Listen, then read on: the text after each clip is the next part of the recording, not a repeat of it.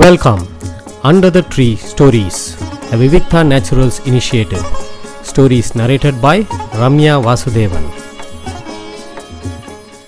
இன்னைக்கு நான் சொல்ல போகிறது லாசாரா அவர்களுடைய ஒரு சிறுகதை மன்னிப்பு அப்படிங்கிறதா இந்த கதையோட பெயர். இது ரொம்ப வந்து ஒரு வித்தியாசமான கதை. இந்த கதையோட கதை களத்தை மொதல் சொல்கிறேன் ஒரு வீட்டில் வந்து ஒரு கூட்டு குடும்பம் இருக்குது மாமியார் மாமனார் அண்ணன் தம்பிங்க இருக்காங்க. இல்லை தம்பி வந்து இந்த கதையை சொல்கிறான் அந்த தம்பிக்கோட அண்ணாவுக்கும் கல்யாணம் எடுத்து ஒரு மண்ணி இருக்கா. இப்போ வந்து இந்த இதிலிருந்து தான் கதை ஆரம்பிக்கிறது. இது வந்து அந்த பையனோட மன ஓட்டத்தை பற்றி தான் இந்த கதை. நம்ம எல்லாருக்குமே மனசில் வந்து நம்ம உறவுகள் மேலே ஒரு சில சமயம் கோபம் வரும். அதே உறவுகள் மேலே அபரிமிதமான மரியாதையோ பாசமோ வரும். இது தவிர்க்க முடியாத ஒரு விஷயம். அந்த மாதிரி ஒரு மனக்குழப்பத்தை தான் இந்த கதையில் சொல்லியிருக்கார். என்கிட்ட லாசாரா கதைகளை பற்றி நிறையா பேர் பேசும்போது ஃபீட்பேக் கொடுக்கும்போது சொல்லக்கூடிய ஒரு விஷயம் என்னென்னா லாசாரா கதைகள் என் மனசை என்னமோ பண்ணித்து அப்படின்னு சில பேர் சொல்லுவாங்க. சில பேர் வந்து அவரோட வார்த்தைகள் என்னமா எழுதியிருக்கார் அப்படின்னு சொல்லி அந்த வார்த்தைகள்லேயே நின்றுடுவாங்க சில பேர் ஒரு விஷயத்த கூட சொல்லுவாங்க தினங்க லாசாரா கதையை கேட்டால் அவர் ஒரு ஆரம்பத்தில் ஆரம்பித்து முடிக்க மாட்டேங்கிறாரே எங்கேயோ நடுவுலையே விட்டுட்டு போயிடுறாரே அப்படிங்கிற ஒரு விஷயத்தையும் சொல்லுவாங்க. நானும் யோசித்து பார்த்தேன். எதனால் அப்படி அவங்களுக்கு தோன்றுறது அப்படின்னு சொல்லிட்டு. லாசாரா வாழ்க்கையை எழுதுகிறார் வாழ்க்கைக்கு வாழ்க்கைங்கிறது ஒரு தொடர் பயணம்.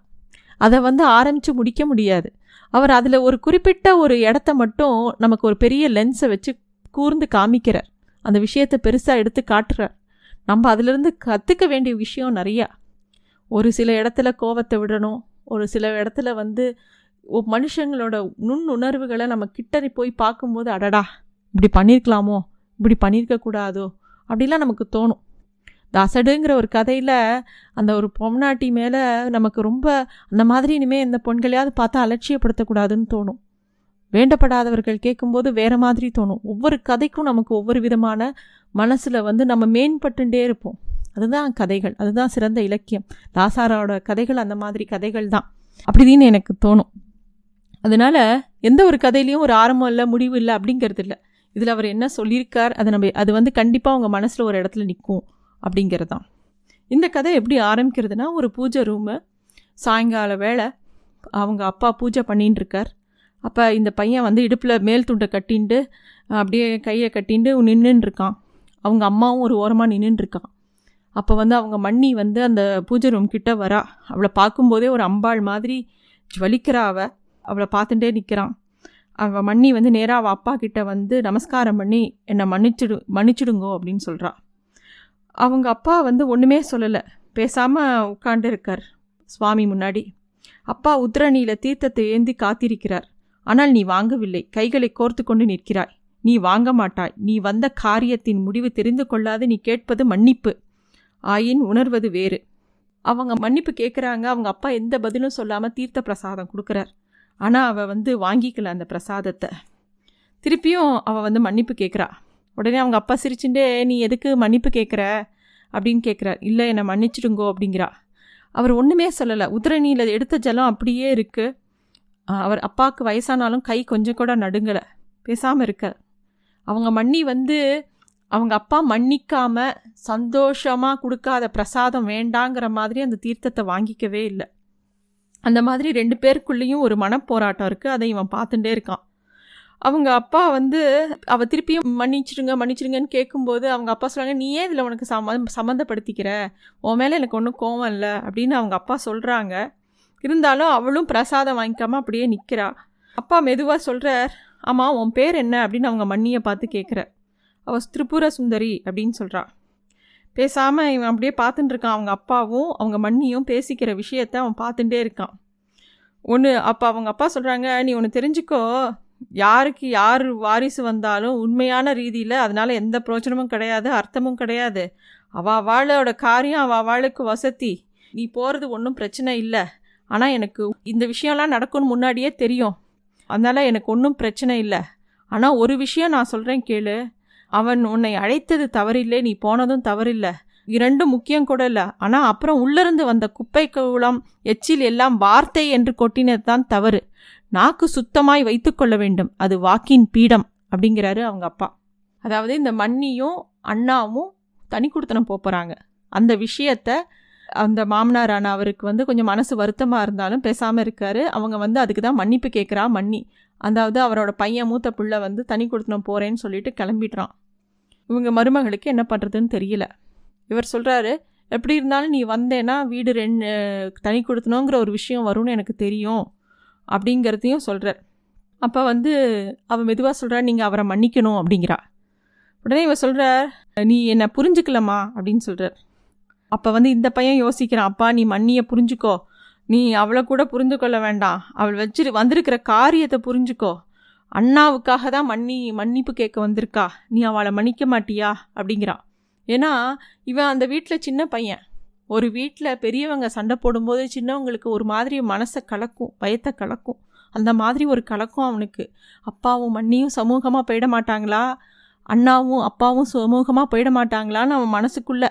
ஆனால் அவங்க அப்பா தீர்மானம் அவங்க அப்பா வந்து ஒரு கோர்ட்டில் வேலை பார்த்த ஒரு பெரிய ஜட்ஜு அதனால் அவங்க அப்பா வந்து ரொம்ப சிறப்பாக வாழ்ந்தவர்.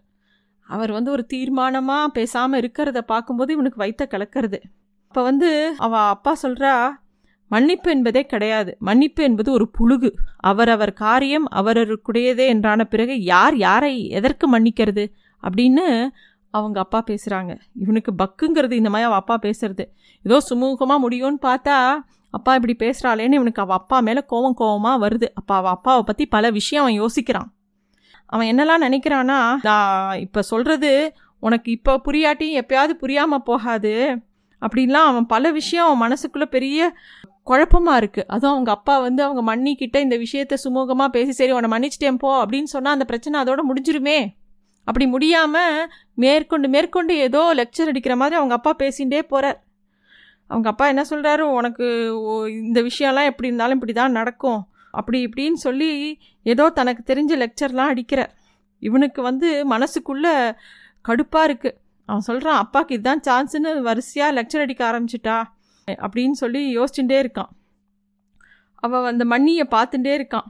அந்த மண்ணியும் அவங்க அப்பாவை ஆழ்ந்து பார்த்துட்டே இருக்கான் இந்த மாதிரி ஒரு இறுக்கமான ஒரு சூழ்நிலையை சூழ்நிலை அந்த இடத்துல இருக்குது அப்போ வந்து இவன் மெதுவாக அவன் அப்பாவை பற்றி யோசிக்க ஆரம்பிக்கிறான். அவனுக்கு அப்பாவை பற்றி யோசிக்கும்போது நிறைய விஷயங்கள் தோன்றுறது அவங்க மண்ணி கொஞ்ச நேரம் மௌனமாக நிட்டு அந்த இடத்த விட்டு நகர்ந்து போகிறா இவனுக்கு அவங்க மண்ணி அந்த வீட்டை விட்டு போகிறத பார்க்கும்போதே இவனுக்கு வயத்தை கலக்கிறது. நீ வீட்டுக்கு வந்ததுலேருந்து இதுவரை உன்னுடன் நான் ஒரு வார்த்தை கூட பேசியதில்லை அப்படின்னு அவன் அவங்க மண்ணியை பார்த்து யோசிக்கிறான். ஆனால் இப்படி ஊமையாக ஒருவர் ஒருவர் பார்த்து கொண்டு நிற்கையில் உன்னோடு பங்கிட்டு கொள்ள ஆயிரம் இதய முகடுகள் எழுகின்றன. அப்படின்னு அவன் யோசிக்கிறான். அவங்க மண்ணி அப்படி போ கிளம்பி போகும்போது அவனுக்கு அந்த பயத்தில் வயத்துலேருந்து ஒரு கொமட்டின்ட்டு ஒரு வாந்தி வர மாதிரி வருது. அவன் ஓடி போகிறான் கொல்லப்புறத்துக்கு போய் இப்படியே வாந்தி எடுத்துகிட்டே இருக்கான். அப்போ வந்து அவனுக்கு எல்லார் மேலேயும் எரிச்சல் வருது. அப்பா மேலே அண்ணா மேலே அம்மா மேலே எல்லார் மேலேயும் இந்த உலகமே த கண்டாலே அவனுக்கு ஆத்திரமாக வருது. அப்படியே அவள் அப்பாவை நினச்சி இன்னும் ஆத்திரமாக வருது. அப்பாவை பற்றி நினச்சிக்கிறான். நீ ஒரு கடாத்தலையன்.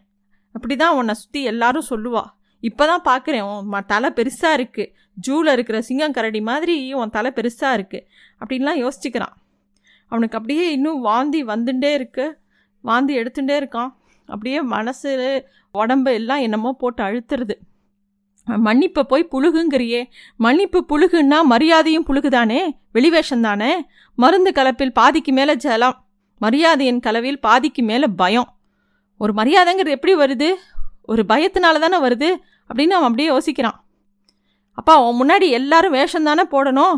உன்னை நிறுத்தி வச்சு அம்பலப்படுத்துகிற நெஞ்சுரம் யாருக்கு இருக்குது இங்கே எனக்கே உங்க நிற்கும்போது மரியாதைக்கு சி அடையாளமாக நான் வந்து இப்படியே கையை பிடிச்சிட்டு நின்றுருக்கேன் அப்பா உன்னை உங்களன்னு சொல்கிறது போய் இப்போ நீனு நீங்கன்னு சொல்கிறது போய் நீனு சொல்லதான்ப்பா தோன்றுறது அப்பா நீ ஒரு பெரிய ஹம்பக்கு வேஷதாரி நீ ஒரு புழுகு அப்படின்னு அவன் மனசில் வந்து அவள் அப்பாவை பற்றி திட்ட ஆரம்பிக்கிறான். ஒன்று ஒன்றா அவனுக்கு தாங்கவே முடியல. அவள் அப்பா அப்படி பண்ணினது.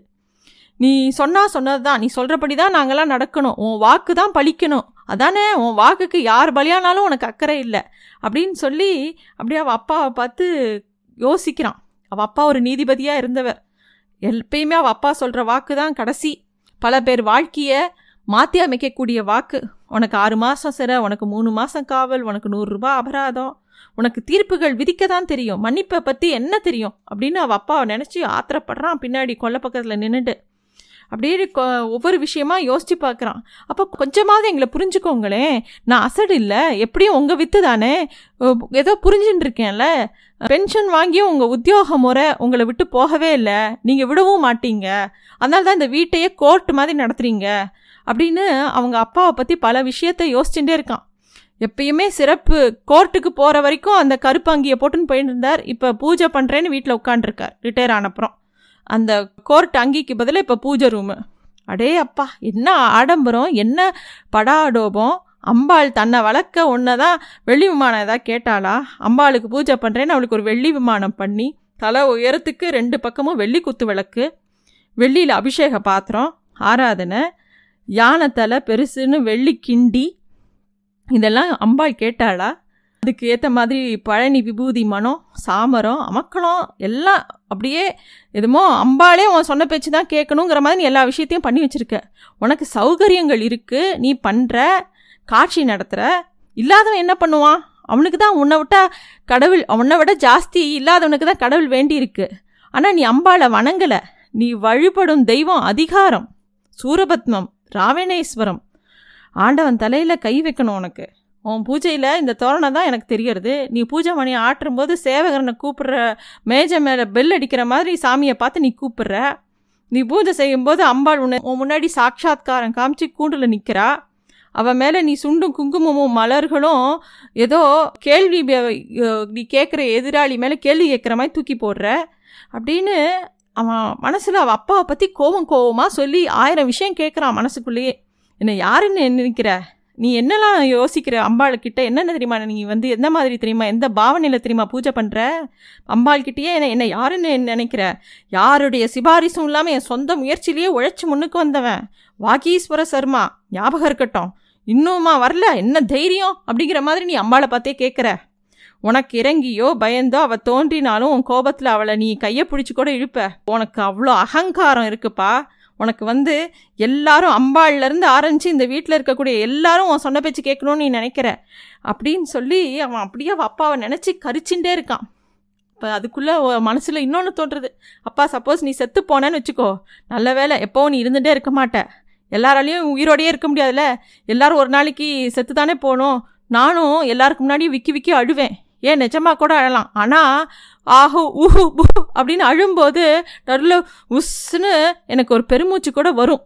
அது ஞாபகம் என் அது எனக்கு இப்போவே கேட்குறது உன்னை கண்டு என் பயத்தில் பெரிய சுமை இறங்கின மாதிரி அந்த அசதி சுகம் தலையில் காற்றுல பறக்கிற மாதிரி என் மனசை குளிர்விக்கும்.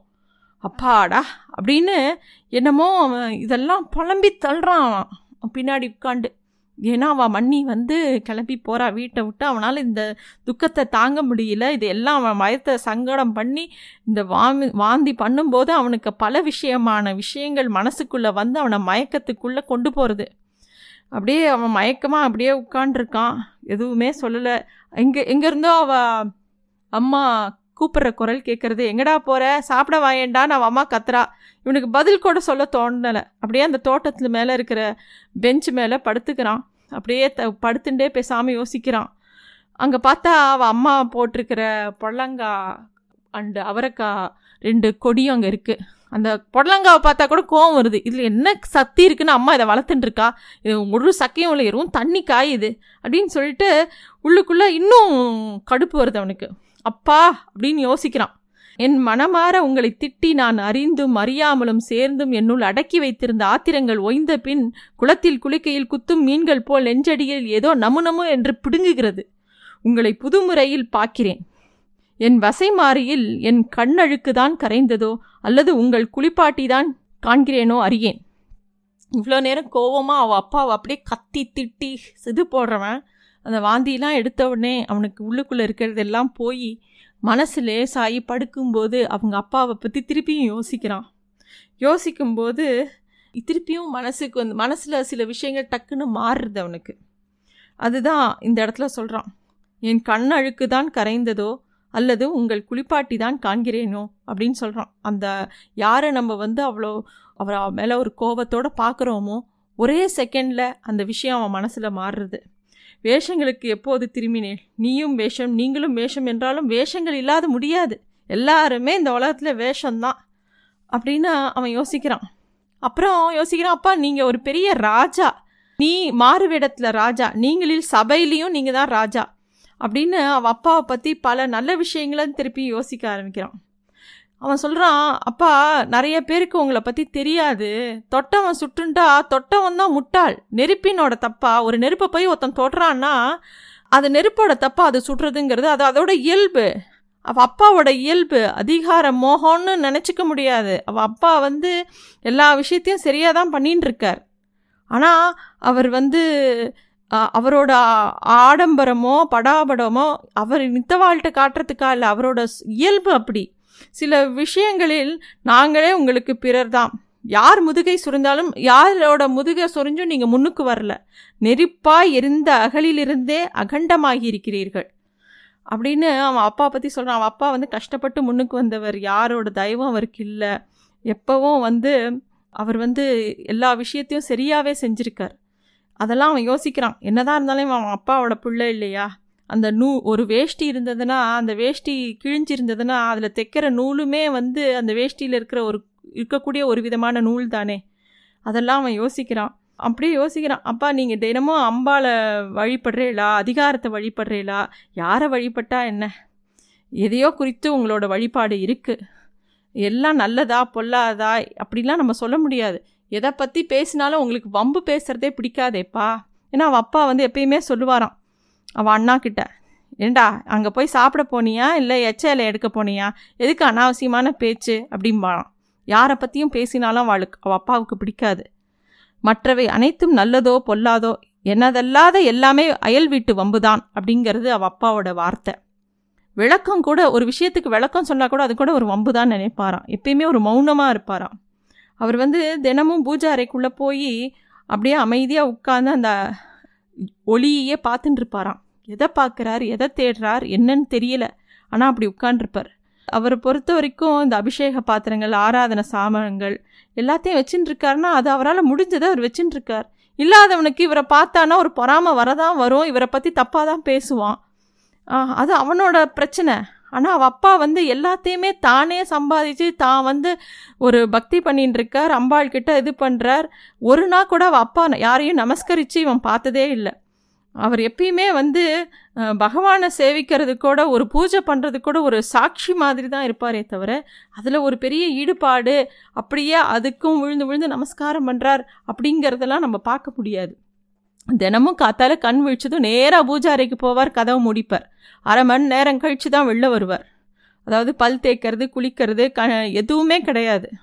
அவர் நேராக போய் அங்கே போய் உள்ளே உட்காந்து அவர் தியானம் பண்ணிட்டு தான் வருவார். அவள் அம்மா கூட எரிச்சலாக இருக்கும். இது என்னது இது? கொஞ்சம் கூட சுத்தம் இல்லாமல் குளிக்கலை பல் தேய்க்கலை நேராக போய் பூஜை ரூமில் போய் கதவை சாத்திக்கிறது அப்படின்னு சொல்லி அவள் அம்மா கூட முணுமுணுப்பா. ஆனால் அவள் அப்பா அதை பற்றிலாம் யாரை பற்றியும் அவருக்கு அக்கறை கிடையாது. எதுக்கும் யாருக்கும் எதையும் விளக்கம் சொல்லணும் அப்படிங்கிறதெல்லாம் கிடையாது. அவர் வந்து அவர் பண்ணுறதை கரெக்டாக பண்ணிட்டு இருப்பார் அப்படியானால் அப்பா முன்னை விட இப்போது உங்களை இன்னும் கொஞ்சம் புரிந்து கொண்டதாய் நினைத்து கொண்டிருக்கிறேன். அப்பா நான் அப்படி நினைத்து கொள்ளலாமா? அதுதான் உண்டா? அப்படின்னு அவன் அப்பாவை பற்றி யோசிச்சுட்டே இருக்கான். நிந்தனையும் ஒரு வழிபாடு தானே அப்பா அப்படிங்கிறான்.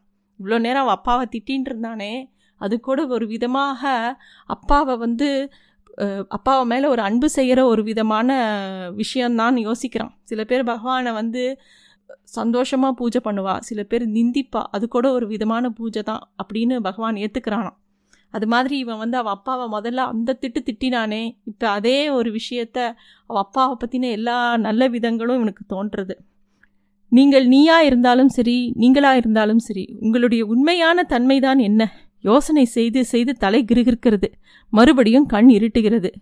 வாசலில் வந்து கார் வந்து நிற்கிற சத்தம் கேட்கறது குரல்கள் சத்தம் எல்லாம் கேட்கறது வண்டி புறப்படுறது. சத்தம் வேகமாக இருக்கிறது. அண்ணாவும் மண்ணியும் போயாச்சு. எழுந்திருக்க வேண்டுமென்றாலும் முடியவில்லை. ஏதோ கணம் அழுத்துகிறது. இதுதான் இந்த கதை. இந்த கதையில் வந்து அவன் வந்து அந்த ஒரு நிமிஷத்தில் அவங்க அப்பாவுக்கு மேலே இருக்கிற கோபத்தையும் அவங்க அப்பா மேலே இருக்கிற அன்பு தீ அன்பையும் ரெண்டுத்தையுமே ஒரு புலம்பல் மாதிரி நம்மக்கிட்ட வாசகர்களானே நம்மக்கிட்ட சொல்லின்னு இருக்கான் இது வந்து ரொம்ப ஒரு நுட்பமான விஷயம். இது எல்லாரும் கடந்து வந்த விஷயம். ஆனால் அதை வந்து ஒரு இவ்வளோ நுணுக்கமாக எழுதுறதுங்கிறது ஒரு அசாத்தியமான விஷயம். நன்றி